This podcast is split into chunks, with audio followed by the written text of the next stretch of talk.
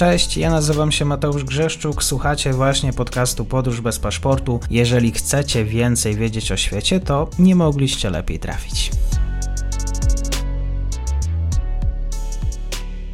Partnerem odcinka jest Oanda, TMS Brokers, dom maklerski obecny na rynku już od ponad 20 lat. W opisie odcinka znajdziecie link do aplikacji, której możecie otworzyć konto maklerskie i grać na giełdzie, a wcześniej potrenować na koncie demonstracyjnym. Jeżeli otworzycie konto za pośrednictwem tego linku, dostaniecie na start książkę o tematyce inwestycyjnej. Zapraszam, Mateusz. Dzień dobry Państwu, dzień dobry wszystkim słuchaczom. Ze mną jest po raz pierwszy na kanale dr Łukasz Stach z Uniwersytetu Jagiellońskiego. Będziemy rozmawiać o Azji Południowo-Wschodniej. Dzień dobry, bardzo miło. Dzień dobry Państwu. Y, jeszcze jakiś czas temu, właściwie parę tygodni, marynarka Filipin znalazła się na Morzu Południowochińskim. Znalazła y, niezidentyfikowany obiekt. I tutaj cytuję, być może miał być to fragment chińskiej rakiety kosmicznej, którą y, następnie siłą odebrał jej chiński okręt. Marynarka filipińska skarżyła właściwie Chiny później też o siłowe przejęcie tego domniemanego frag- fragmentu rakiety. Małe wydarzenie, powiedzmy, które gdzieś tam znalazło odzwierciedlenie w tej międzynarodowej polityce, ale ono też w pewien sposób pokazuje to, co się dzieje akurat w tym regionie świata. Jeszcze może na początku y, Filipiny. O jakim państwie mowa?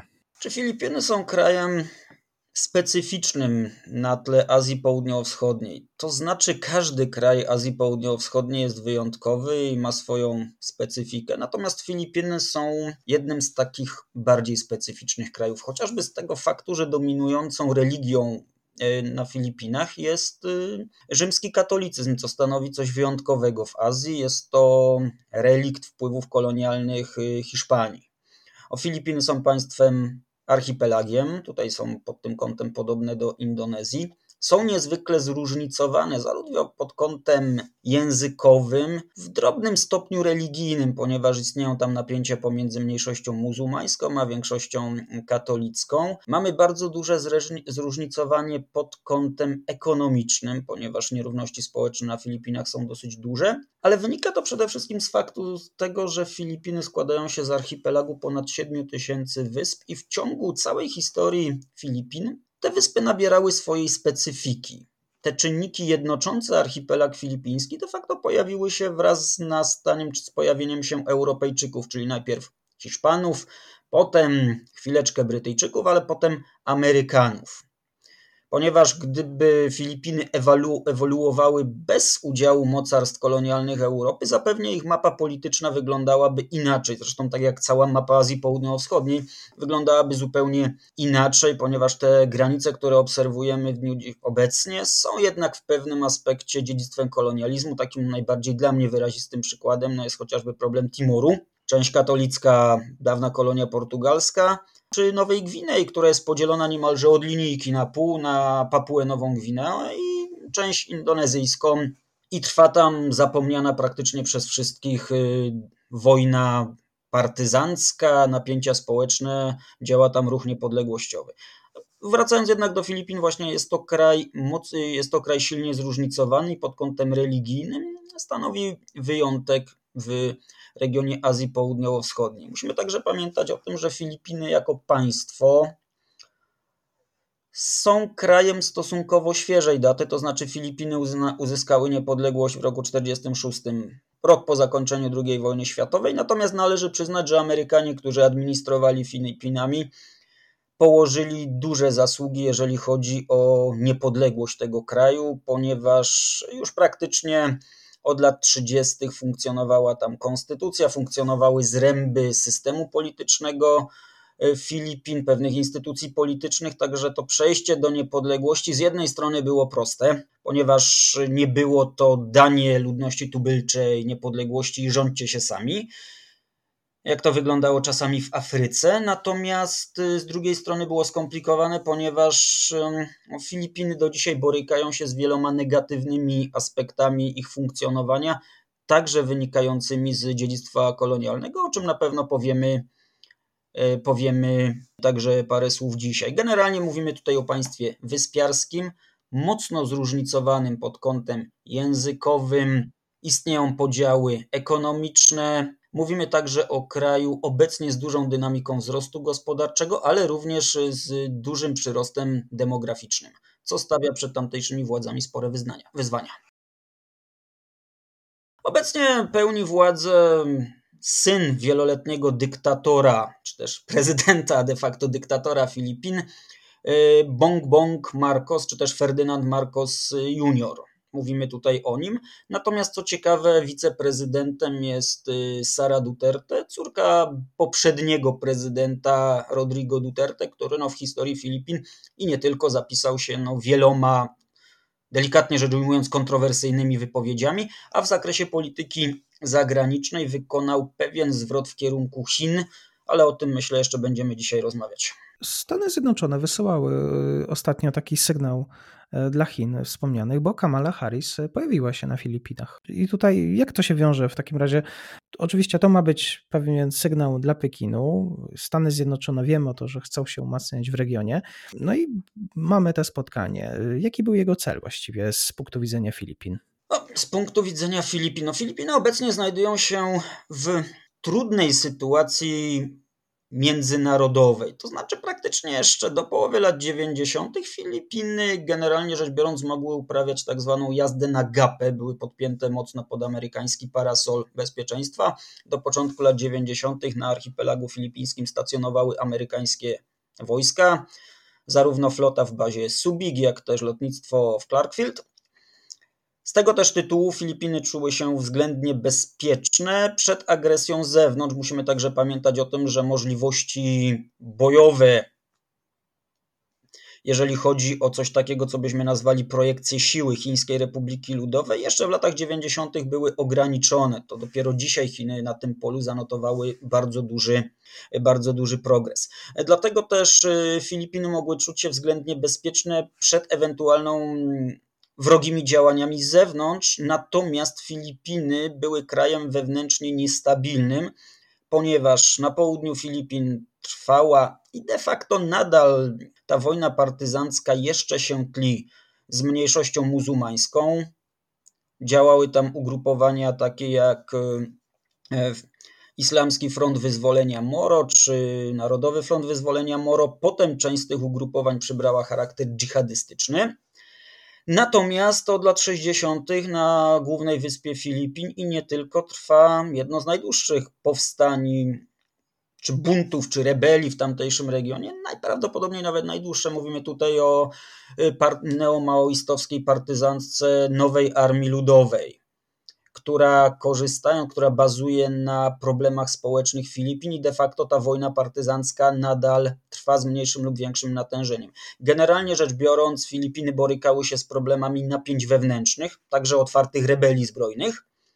Natomiast ryzyko konfrontacji zewnętrznej było niewielkie, ale ta sytuacja zaczęła zmieniać się od początku nowego tysiąclecia, kiedy Chiny przyjęły asertywną politykę zagraniczną a ta polityka jeszcze bardziej uległa wzmocnieniu, kiedy władzę swoją ugruntował Xi Jinping, który otwarcie mówi o rewizji istniejącego porządku i, i de facto tym, że Chiny powinny być światowym hegemonem równym Stanom Zjednoczonym, co postawiło Filipiny przed co postawiło Filipiny w trudnym położeniu, ponieważ Filipiny pod kątem militarnym są słabe. Na to nakładają się liczne napięcia wewnętrzne w tym kraju. I z tego też tytułu Filipiny, które do lat 90. były bardzo silnie związane ze Stanami Zjednoczonymi, no była kolonia amerykańska. Amerykanie nie byli aż tak złymi kolonizatorami jak chociażby Belgowie w Kongo. Jednak pewne elementy modernizacji na Filipiny wprowadzono. Dodatkowo Amerykanie, jak już powiedziałem, gwarantowali bezpieczeństwo militarne Filipin. Natomiast w latach 90. obserwujemy stopniowe wycofanie się Amerykanów militarne z tego z archipelagu i nagły wzrost potęgi Chin przy słabości militarnej Filipin. I ten incydent, o którym Pan mówił, jest jednym z wielu, które się tam wydarza, mm, które tam miały miejsce. Bywały przypadki na przykład taranowania jednostek filipińskich przez okręty chińskiej milicji morskiej a najbardziej znanym punktem, czy najbardziej znanym wydarzeniem był tak zwany, tak zwany konflikt o płciznę Scarborough, kiedy to Filipińczycy próbowali mówiąc kolokwialnie, wykurzyć chińskich rybaków z mm, łowiących według Filipińczyków nielegalnie na płciźnie Scarborough. Natomiast okręt wojenny marynarki Filipin został zablokowany przez jednostki chińskie. Po pewnym okresie Filipiny wycofały się z płcizny Scarborough, a konflikt do płcizny Scarborough nie jest li tylko napięciem o jakiś ledwo wystający z nadpowierzchni morza fragment y, lądu, ponieważ y, płcizna Scarborough leży jednak w pobliżu wyspy Luzon i gdyby Chińczycy rozbudowali tam instalacje militarne, tak jak zrobili to na kilku wyspach Morza Południowochińskiego, byłoby to poważnym zagrożeniem dla bezpieczeństwa Filipin. I w tym momencie właśnie Filipiny próbują balansować pomiędzy Chinami a Stanami Zjednoczonymi. Za prezydenta Beningo Aquino III wyraźne, był, wyraźne była jednak polityka proamerykańska. Rodrigo Duterte zmienił nieco ten wektor, wykonując pewne gesty w stosunku do Chin. Natomiast obecnie no, polityka obecnego prezydenta no, jeszcze jest pewną niewiadomą, ale widać wyraźnie, że będzie tutaj próba balansowania pomiędzy Pekinem, Waszyngtonem, szukanie zbliżenia z Tokio, co jest bardzo charakterystyczne, ponieważ y, Japonia stała się nagle dla Filipin ważnym partnerem. Co ciekawe, Rodrigo Duterte, który no nie szczędził nieraz Amerykanom dosyć gorzkich słów, niektóre z nich może pominimy, on na pewnym z drugiej strony stwierdził, że Filipiny są dla Japonii bliższe niż brat, co w tamtejszym języku ma jednak swoje pewne znaczenie. Stwierdził także, że Japończycy są lepsi niż Amerykanie, ponieważ są honorowi. Tego typu retoryka wskazywała na pewną chęć zbliżenia Filipin do Japonii, ponieważ no, Filipiny potrzebują inwestycji, potrzebują kapitału, potrzebują także wsparcia militarnego i Japonia jawi się tutaj jako interesujący partner pomiędzy Ameryką a Chinami. Czyli podsumowując, mamy rosnącą asertywność w polityce zagranicznej chińskiej, które mają z Filipinami spór terytorialny na Morzu Południowochińskim i Filipiny są tej wyraźnie stroną słabszą. Z drugiej strony Waszyngton chciałby w tym momencie mocniej zainstalować się z powrotem na Filipinach. Wielu amerykańskich analityków bezpieczeństwa, ekspertów od kwestii morskich mówi, że już czas na odnowienie sojuszu amerykańsko-filipińskiego, że Filipiny mają istotną wartość strategiczną z punktu widzenia Waszyngtonu i tutaj jeszcze jawi się Japonia jako kraj interesujący przede wszystkim pod kątem inwestycji, pod kątem ekonomii, ponieważ władze Filipin borykają się z problemami jakimi? No po pierwsze, no słabość militarna kraju, ale po drugie także pewne problemy ekonomiczne. To znaczy gospodarka Filipin rozwijała się w ostatnich dekadach szybko. Nawet bardzo szybko, ponieważ tempo wzrostu powyżej 5% PKB było, występowało tam od dłuższego okresu. COVID uderzył w gospodarkę Filipin, natomiast nie, była to, nie był to jakiś potworny cios, o ile spadek PKB bodajże w roku 2020 wynosił plus minus 9%, to potem nastąpiło odbicie i gospodarka przyspieszyła. Natomiast no, problemy Filipin wynikają z czego? No, z istniejących nierówności społecznych i z faktu, że Filipiny są krajem no, bądź co bądź oligarchicznym, jednak duża część bogactwa narodowego skoncentrowana jest w rankach najbardziej wpływowych, jakbyśmy to określili, familii, klanów, rodzin. Ocenia się, że no tutaj szacunki są bardzo różne. 17, 20, 40 bardzo wpływowych rodzin kontroluje być może nawet dwie trzecie gospodarki Filipin. Co jednak, co jednak generuje napięcia społeczne i utrudnia modernizację państwa. Poza tym Filipiny no, jako państwo cierpią na niedostatek kapitału i władze Filipin stoją przed pewnym dylematem. Z jednej strony Chiny dają chętnie kapitał, to bardzo Chiny, Chiny bardzo chętnie udzielają pożyczek, kredytów, nawet grantów, natomiast no, władze Filipin wydaje się, że wyciągnęły wnioski z tego, co stało się chociażby na Sri Lance, czy co dzieje się w Afryce, że Chińczycy uprawiają dyplomację ekonomiczną i wykorzystują pieniądze jako element de facto przejmowania kontroli nad poszczególnymi segmentami gospodarki danego państwa. Obserwowaliśmy to na Sri Lance, przejęcie infrastruktury portowej, jest to widoczne w Laosie, w Kambodży i Filipiny nie chcą podążać tą drogą. Zwłaszcza, że mm, sytuacja ich finansów publicznych pod kątem zadłużenia zagranicznego jest niezła. I Filipiny zdają sobie sprawę, że bardziej tutaj przewidywalnym partnerem jest Japonia, która oczywiście będzie wykorzystywać pieniądze jako element kreowania własnej polityki, ale nie będzie dążyć kompletnie do, nie wiem, zawłaszczania chociażby kluczowych dla gospodarki państwa sektorów. I dlatego też Japonia wydaje się być interesującym partnerem na polu współpracy ekonomicznej co stawia Tokio w dosyć korzystnej sytuacji, jeżeli chodzi chociażby o dostęp do rynków filipińskich, do gospodarki filipińskiej. Natomiast no, problemem tutaj jest także fakt, że Filipiny są krajem skorumpowanym, no i pytanie jest o efektywność tejże pomocy finansowej, ponieważ no, z problemem korupcji Filipiny sobie nie poradziły i mimo wielu szumnych wypowiedzi tamtejszych polityków nadal sobie nie radzą właśnie w obliczu tego zagrożenia chińskiego, jakiegokolwiek zawsze zagrożenia y, zewnętrznego, pojawia się pytanie o stabilność wewnętrzną kraju. Czy Filipiny są krajem targanym przez konflikty wewnętrzne, czy raczej skonsolidowanym w obliczu tego chińskiego zagrożenia? Odpowiedź na to pytanie jest trudna, ponieważ Filipiny są krajem targanym konfliktami wewnętrznymi, natomiast wzrost gospodarczy ostatnich lat pozwolił no nieco załagodzić te konflikty. Pytanie, jeżeli nastąpi spowolnienie gospodarcze, czy one znowu nie eksplodują. No tutaj fundamentem niestabilności Filipin, jeżeli chodzi zarówno o kwestie polityczne, ekonomiczne, ale także o skuteczność polityki zagranicznej, jest wspomniana oligarchizacja. Ona wywodzi się jeszcze z czasów kolonialnych, kiedy to Hiszpanie sprawując władzę na Filipinach, korzystali z pomocy ludzi, których byśmy nazwali kolaborantami, natomiast była to pewna elita tamtejszego społeczeństwa, która współpracując z Hiszpanami zdobyła uprzywilejowaną pozycję ekonomiczną, polityczną.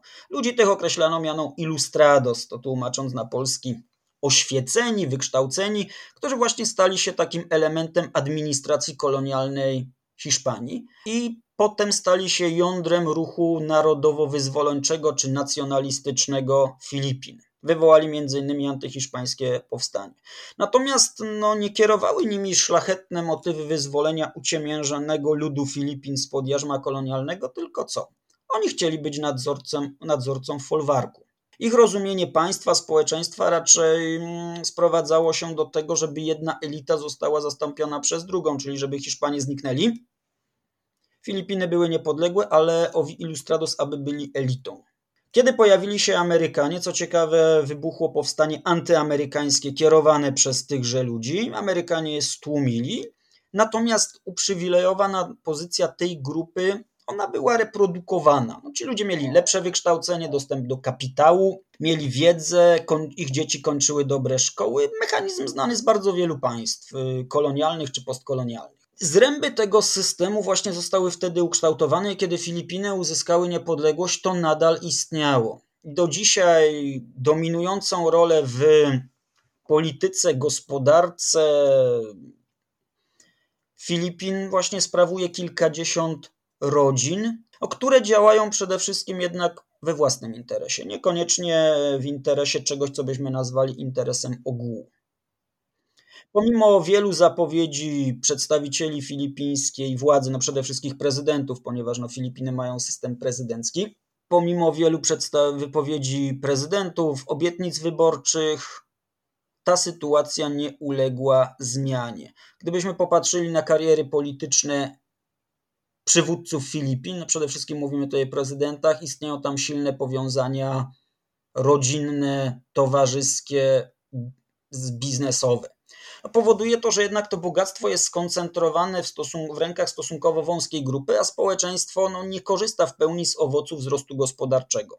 No, faktem jest, że w ostatnich latach to nieco się zmieniło, natomiast właśnie to niezadowolenie społeczne wynikające z czego? No, nieprzeprowadzenie jeszcze w latach 40., 50. autentycznej reformy rolnej, która z społeczeństwa chłopskiego Filipin uczyniłoby społeczeństwo właścicieli, a nie społeczeństwo dzierżawców która ograniczyłaby jednak wpływy oligarchii, ponieważ tak to trzeba nazwać. Ten brak reformy rolnej, brak głębokich reform politycznych, brak czegoś, co byśmy nazwali deoligarchizacją życia, on do dzisiaj rzutuje na Filipiny i stanowi de facto fundament niepokojów społecznych, ponieważ no, część ludzi nie ma szansy na zrobienie kariery czy te szanse są ograniczone na zrobienie kariery, pomimo tego, że są to ludzie zdolni, młodzi, przebojowi.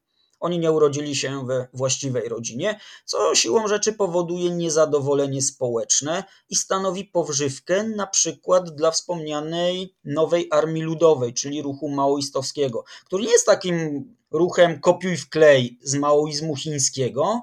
On generalnie rzecz biorąc jest emanacją niezadowolenia grup ludności, które są spauperyzowane, które czują się dyskryminowane na polu ekonomicznym. I to jest ten pierwszy element. Niezadowolenie społeczne związane z brakiem głębokich reform, z brakiem czegoś, co byśmy nazwali redystrybucją, przynajmniej taką szczątkową redystrybucją dóbr generuje niezadowolenie społeczne na polu ekonomicznym i społecznym. Ludzie widzą, że system opieki zdrowotnej, system edukacji, efektywność administracji publicznej jest kiepska, zwłaszcza w najbiedniejszych regionach, co siłą rzeczy generuje niezadowolenie i ono jest na tyle duże, że tam od lat 60. działa, neoma, działa maoistowska partyzantka. Drugą sprawą to są napięcia pomiędzy muzułmanami a większością katolicką. No przede wszystkim wyspa, południowa wyspa Mindanao, region Sulu, gdzie działa już od dłuższego czasu islamska partyzantka. Czy to o charakterze bardziej laickim, czy to o charakterze religijnym, albo wręcz dżihadystycznym. Co prawda, bodajże w 2014 roku zawarto porozumienie pokojowe.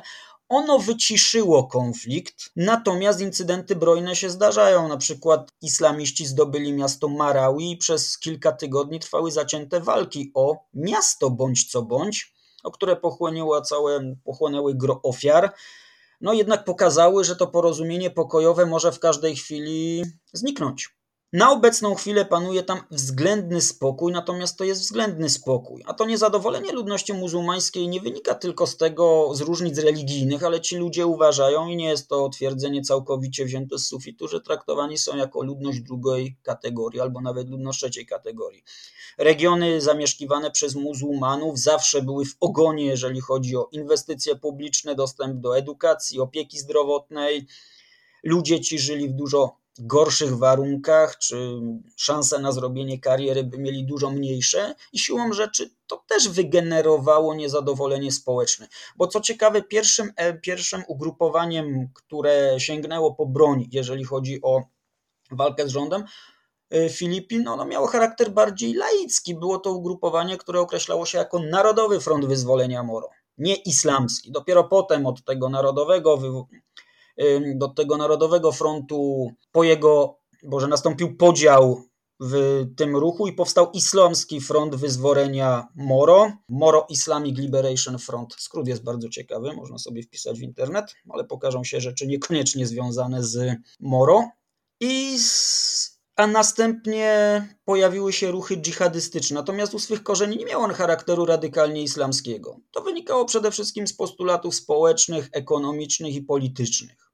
Żądania autonomii albo wręcz niepodległości, ale przede wszystkim autonomii, ale także poprawy losu rdzennej ludności. I to jest ten drugi element osłabiający czynnik, czyli kwestie religijno-społeczne, a trzecie no to także jest problem ekonomiczny, ponieważ no jednak ta władza spoczywa przede wszystkim w grupach posługujących się językiem Tagalog. To jest plus minus 1 trzecia mieszkańców Filipin. Zamieszkują oni południowy obszar wyspy Luzon i stanowią swego rodzaju elitę społeczną. I grupy posługujące się odmiennymi językami no, czują się także nieco upośledzone. I tutaj całym problemem jest to, że ta słabość wewnętrzna Filipin wynika właśnie z oligarchizacji. Wymaga to zmiany, wymaga to reform społecznych, czyli podkopania pozycji oligarchów, wsparcia klasy średniej, skierowania części funduszy do regionów uważanych za zapóźnione. No tyle tylko, że wymagałoby to czego? Podkopania systemów oligarchicznych, podkopania tam pozycji oligarchii, i na to zgodę musiałaby wygra, wydać oligarchia, która sprawuje na Filipinach władzę. I mamy tutaj swego rodzaju błędne koło. Aby przeprowadzić niezbędne reformy polityczne i ekonomiczne, przede wszystkim ekonomiczne, wymagana jest jednak pewna zgoda oligarchów, no, którzy jednak nie chcą podkopywać swojej dominującej pozycji. No i wracamy do punktu wyjścia. Reform nie ma albo mają one charakter połowiczny. I te czynniki generujące niezadowolenie społeczne, które przejawia się także w istnieniu ruchów partyzanckich i walczących z państwem, one, fundamenty tego niezadowolenia nadal nie znikają. I poruszamy się w takim kole. Pomimo zapowiedzi reform, te reformy są albo ograniczone, albo ich nie ma. Niezadowolenie nie znika. Jeżeli mamy okres prosperity gospodarczej, no to rząd centralny ma jakieś środki, żeby zaspokoić pewne niezbędne potrzeby, natomiast w dobie kryzysu ekonomicznego no, ta wydolność gwałtownie spada i te napięcia ulegają zaostrzeniu. Jak już powiedziałem, w ostatnich latach one uległy pewnemu wytłumieniu, natomiast no, pytanie, co będzie dalej, jest pytaniem otwartym, ponieważ fundamenty istniejących napięć nie zostały zlikwidowane. Nie zostały w pełni zlikwidowane i dalej ten system na Filipinach ma charakter oligarchiczny, co jest w mojej ocenie no jednak praprzyczyną wszystkich kłopotów tego państwa, przede wszystkim w polityce wewnętrznej. Chciałbym zapytać też e, pana e, doktora o taki kierunek może e, polityki zagranicznej, ale z właśnie z perspektywy społeczeństwa, ze strony społecznej. Jakie jest zapatrywanie społeczeństwa filipińskiego? Chiny, Stany Zjednoczone, współpraca z Japonią, wydarzenia na Morzu Południowochińskim. Pewnie też tutaj trzeba było powiedzieć o poglądach samej klasy oligarchicznej. Generalnie rzecz biorąc, zacznijmy od końca, czyli od owej klasy oligarchicznej. Ona jest generalnie proamerykańska. Ona jest generalnie proamerykańska, ponieważ uważa, że Amerykanie jednak dają więcej potencjalnej swobody w działaniach. Jednak Amerykanie są gwarantem utrzymania demokracji. Ta demokracja na Filipinach, ok, o jakości demokracji filipińskiej moglibyśmy nakręcić swobodnie odrębny odcinek. Natomiast ta demokracja funkcjonuje. Od momentu obalenia dyktatora Ferdynanda Marcosa ta demokracja funkcjonuje. Nie jest to system idealny jej patologii jest y, całkiem sporo, natomiast ona funkcjonuje na tle krajów Azji Południowo-Wschodniej, funkcjonuje no przynajmniej w takim rudymentarnym stopniu. Istnieje, funkcjonuje pomimo wszystkich patologii, o których no, tutaj można by całkiem sporo powiedzieć. I dlatego też te grupy oligarchiczne jednak bardziej skłaniają się do współpracy z Ameryką, ponieważ Ameryka przynajmniej daje gwarancję zachowania pewnego status quo, czyli ich pozycji. A Chiny są pod tym kątem pewną niewiadomą. Zapewne Chiny także nie robiłyby żadnej rewolucji wewnętrznej, to co tego nie można być wątpliwości, ale gdyby pojawił się wielki kapitał chiński, pytanie, gdzie on by został skierowany? W czyje ręce? To pytanie jest otwarte. Generalnie rzecz biorąc, y, rodziny są bardziej proamerykańskie. Wynika to także z kwestii edukacyjnych, kulturowych, gdzie ludzie świetnie władają językiem angielskim. Ich dzieci studiują często na prestiżowych amerykańskich uczelniach, uniwersytetach lub też studiują na bardzo dobrych uczelniach filipińskich, ponieważ tutaj trzeba przyznać, że niektóre segmenty edukacji Filipin stoją na naprawdę niezłym poziomie Natomiast no, są one dostępne przede wszystkim jednak dla dzieci oligarchów i to też tworzy taki element pewnej bliskości kulturowej, językowej, wynikającej z edukacji, z zainteresowania kulturą amerykańską. Czyli oligarchowie są bardziej proamerykańscy. Jeżeli chodzi o samo społeczeństwo, to jest pewna niewiadoma. To znaczy, wszystkie sondaże przeprowadzane na Filipinach wskazują, że społeczeństwo filipińskie jest bardziej proamerykańskie. Przykładowo jednym sondaży wskazało, no Filipińczycy wskazali, że Ameryce ufa 60% społeczeństwa, a nie ufa 18%, a ponad 80% Filipińczyków uważa Amerykanów dla, za sojuszników. Z drugiej strony Chinom ufało zaledwie 22% społeczeństwa, nie ufa ponad 50% społeczeństwa, a 58% Filipińczyków uważa Chiny za potencjalnego wroga. Czyli tutaj nastroje, powiedzmy, ulicy są bardziej proamerykańskie, natomiast no, te nastroje mają charakter labilny, one mogą się zmienić. Faktem jest, że zaostrzenie chiński, chińskiej retoryki na Morzu Południowochińskim, te incydenty, takie jak na płyciźnie Scarborough, jak doniesienia o staranowaniu jednostek rybackich przez jednostki chińskie, jak ten wspomniany przez Pana incydent dotyczący fragmentu instalacji kosmicznych chińskich, to podbudowuje niechęć Filipińczyków do Chin. Zwłaszcza, że te wydarzenia są przez tamtejsze media nagłaśniane, a trzeba przyznać, że media na Filipinach są stosunkowo niezależne od władzy. To znaczy istnieje tam grupa dziennikarzy patrzących władzy na ręce i śledzących patologię władzy, płacą oni także swoją cenę, płacą oni także wysoką cenę za to, ponieważ y, zawód dziennikarza na Filipinach jest zawodem wysokiego ryzyka.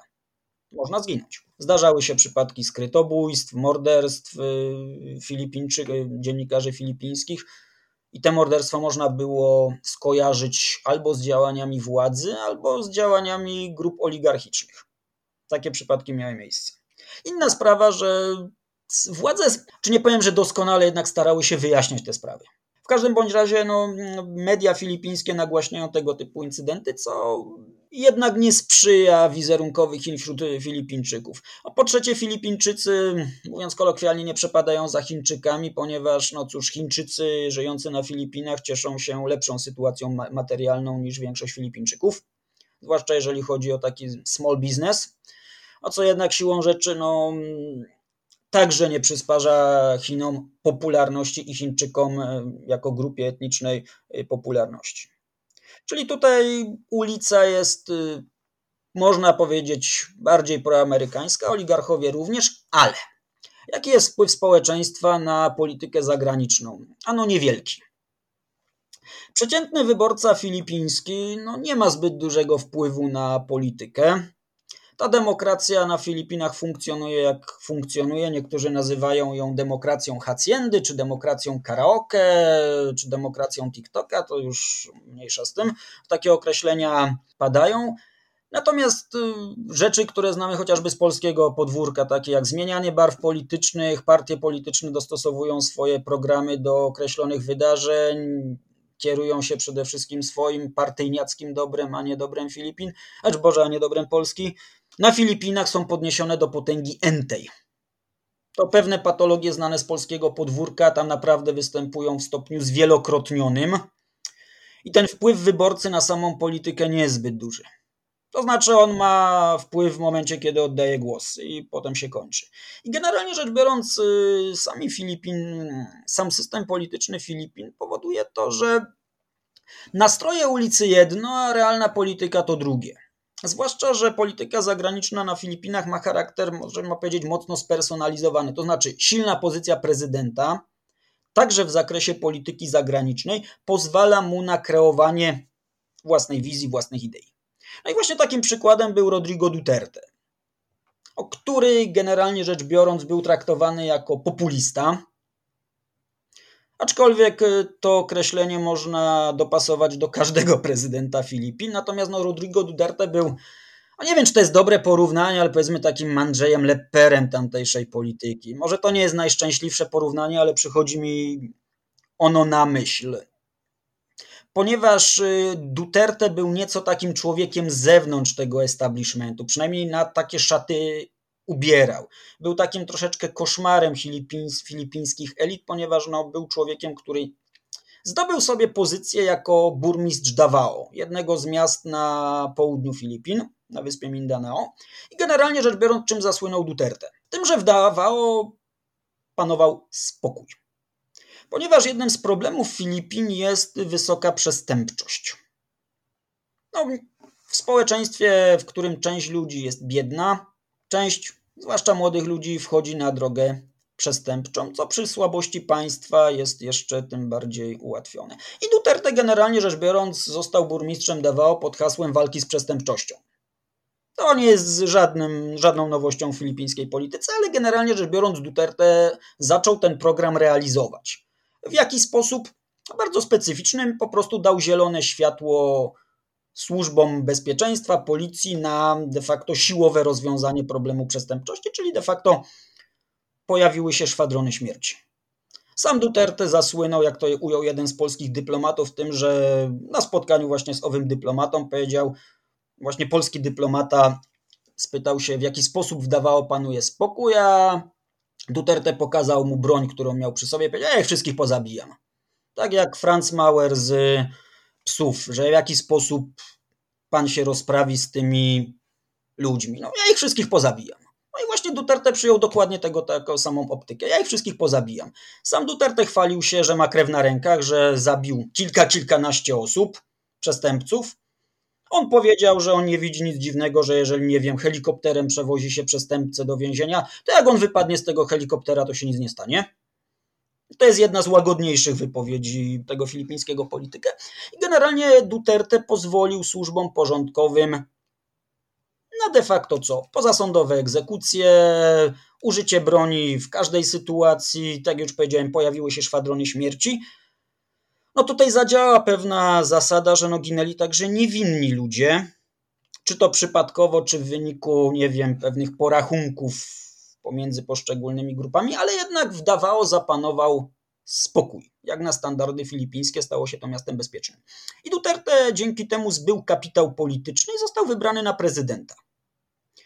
I zaczął realizować swoją własną politykę zagraniczną, wynikającą z faktu tego, że po pierwsze silna pozycja prezydenta w systemie politycznym Filipin powoduje to, że on może realizować swoje tutaj, one czy nie powiem widzi mi się, ale no, to, to jest dosyć dobre określenie, powiedzmy swoją wizję polityki zagranicznej. Po drugie Duterte cieszył się dużym poparciem społecznym, ponieważ ludzie widzieli pewne patologie tej walki z przestępczością, ale no wychodzili z wniosku, że no czasami, żeby upiec omlet, trzeba rozbić jajko, albo tam, gdzie drwa rąbią, to wióry lecą. Oni widzieli, że okej, okay, czasami giną niewinni ludzie, ale jednak y, jak tam, gdzie Duterte rządzi, jest bezpieczniej. I dlatego Duterte dostał spory kapitał poparcia społecznego i ten kapitał generalnie rzecz biorąc utrzymywał przez y, swoją kadencję. I na niwie polityki zagranicznej Duterte właśnie wykonał kilka gestów w kierunku Chin. To znaczy, on stwierdził, odbył wizytę w Chinach, spotkał się z tamtejszymi liderami, również, y, również generalnie rzecz biorąc, wysłał sygnały, że jest skłonny do współpracy z Chinami. Mówiło się o inwestycjach, podawały się nawet doniesienia o, zakupu, o zakupie broni przez Filipiny od Chin na pewne koncesje czy też ustępstwa, jeżeli chodzi o kwestię Morza Południowochińskiego, ale wzajemne oczywiście. I z tego też tytułu uważa, Duterte zyskał opinię polityka prochińskiego, zarówno na Zachodzie, w Stanach Zjednoczonych, ale także wśród części Filipińczyków. Z drugiej strony istnieli analitycy, którzy stwierdzali, że ten, ta prochińskość Duterte to nie jest aż tak bardzo głęboka, ponieważ kiedy Donald Trump został prezydentem Stanów Zjednoczonych, te relacje filipińsko-amerykańskie ociepliły się. Co ciekawe, Duterte nie znosił, można powiedzieć, amerykańskiego lewicowo-liberalnego establishmentu na czele z Barackiem Obamą, no, dosyć słynnym cytatem z tego prezydenta Filipin jest to, że nazwał Obamę, hmm, jakby to ładnie ująć, synem ladacz, ladacznicy. Powiedział to wprost w mediach i miało to swój rezonans. Natomiast kiedy Donald Trump został prezydentem, te stosunki z Ameryką uległy poprawie. Pytanie, czy to była, nie wiem, fascynacja takich silnych mężczyzn o silnej osobowości sobą, czy wynikało to powiedzmy z pewnej wizji polityki, gdzie faktycznie ona ma charakter spersonalizowany i prezydent dzierży realną władzę i sam wytycza jej kierunek, czy może wynikało to jeszcze z jednego elementu, no ten zwrot prochiński Duterte no tak za bardzo Filipinom się nie opłacał. No bo jednak okazało się, że po pierwsze, no cóż, no inwestycje chińskie obarczone są pewnym ryzykiem. Czyli po prostu to, że Chińczycy jak wejdą silnie ekonomicznie na Filipiny, to mogą przejąć kluczowe sektory gospodarki tego kraju.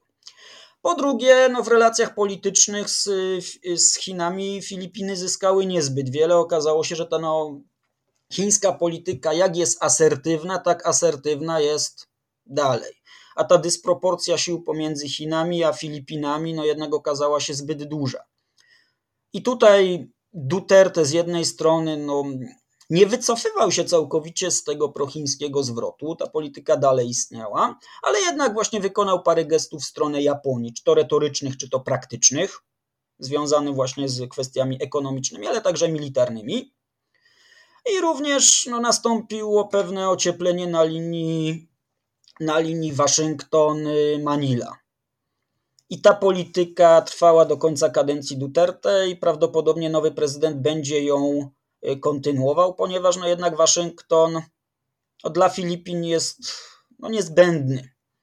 Filipiny, no, największym koszmarem Filipin byłoby co? Gdyby doszło do hipotetycznego ciągle konfliktu amerykańsko-chińskiego, no Filipiny chcą uniknąć sytuacji, w kiedy to one staną się terenem takiej proxy war czy konfliktu amerykańsko-chińskiego. No bo raczej należy wątpić, żeby Amerykanie czy Chińczycy walczyli na swoim terytorium. Oni mogą walczyć na terytorium, nie wiem, Tajwanu albo właśnie Filipin. Filipiny chcą tego uniknąć. No i wynika to, z, próbują balansować właśnie pomiędzy Ameryką a Chinami. No tylko, że pewne, pewne kalkulacje pokazują jednak, że Filipinom jest troszeczkę bliżej do Waszyngtonu niż do Manili. Znaczy, przepraszam, jest bliżej do Waszyngtonu niż do Pekinu. Natomiast Filipiny mogą próbować grać tutaj na kilku fortepianach i uzyskawać pomoc z wielu źródeł. Czy to Chin, czy to Tokio, czy to Stanów Zjednoczonych, w zależności od tego, kto da więcej. Natomiast znaczenie strategiczne Filipin i dla Pekinu, i dla Waszyngtonu jest na tyle duże, że jednak tutaj ta rywalizacja będzie trwała. Natomiast sympatie ulicy, oligarchów, związki historyczne wskazują raczej, że Manili bliżej jest do Waszyngtonu niż do, niż do Pekinu. Zwłaszcza, że Pekin w polityce to jest taka wielka niewiadoma, a nie wszyscy, którzy współpracowali z Pekinem, to świetnie kończyli. Przykład Sri Lanki jest tutaj dosyć oczywisty. Ja myślę, że słuchacze po, tutaj po spotkaniu z e, panem doktorem mają już e, większy ogląd, jeżeli chodzi o, o to, jak ta polityka wewnętrzna determinuje zagraniczną, jaki jest ten układ sił, jeżeli chodzi o ten region e, świata. Bardzo dziękuję za, za pana doktora wiedzę. Ja myślę, że też jeżeli słuchacze będą mieli jakieś dodatkowe pytania, zachęcam państwa do umieszczenia w komentarzu. My się z panem doktorem mówimy na kolejne spotkanie. Doktor Łukasz Stach z Uniwersytetu Jagiellońskiego był dzisiaj gościem podcastu Podróż bez paszportu. Bardzo dziękuję. Dziękuję Państwu za uwagę. I to już koniec na dzisiaj. Zapraszam na profil podcastu Podróż bez paszportu na Facebooku, Instagramie i Twitterze. Zachęcam też do wsparcia mojej pracy na serwisie Patronite oraz Buy Coffee. Do usłyszenia.